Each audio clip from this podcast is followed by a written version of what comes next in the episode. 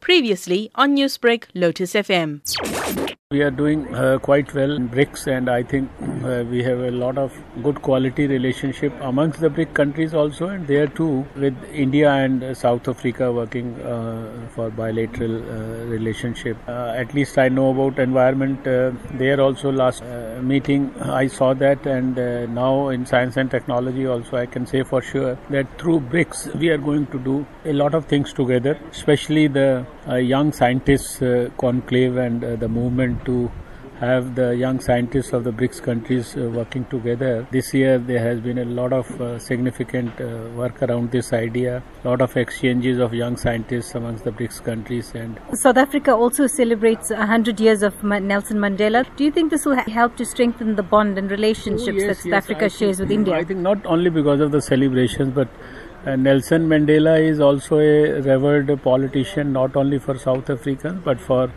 Indians also. And similarly, our father of the nation, Mahatma Gandhi, is also one of the most revered politicians, not only for India but for the whole world.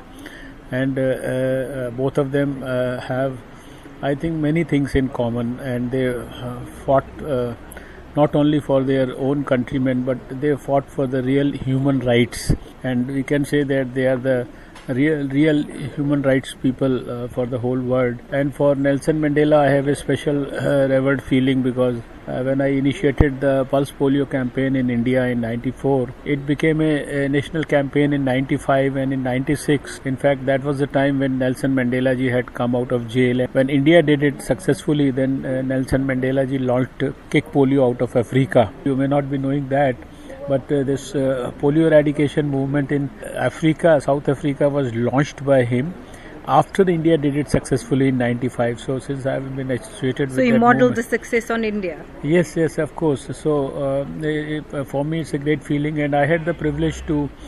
In fact, be part of a celebration in uh, sometimes in '94, in '94 uh, or '95 mm. in hmm. New Delhi when Nelson Mandela had visited India for the first time after having been uh, released from jail and uh, we had given him a civic reception in New Delhi in the Red Fort. So I was part of that function. Also, I was a minister in the Delhi government at that time.